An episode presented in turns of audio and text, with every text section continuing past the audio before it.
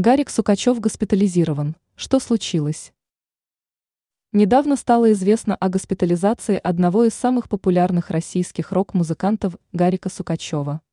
Как сообщается на его официальной странице в социальной сети ВКонтакте, певца, композитора, поэта, режиссера театра и кино госпитализировали по причине ухудшения здоровья. В связи с произошедшим концерт Сукачева в Карелии отменили. В связи с ухудшением здоровья и вынужденной госпитализацией Игоря Ивановича, концерт в Рускеала на хуторе Елки пройдет в неожиданном формате «Народное караоке», говорится в сообщении. Организаторы мероприятия заявили, что приобретенные гражданами на концерт Гарика Сукачева билеты подлежат возврату однозначно.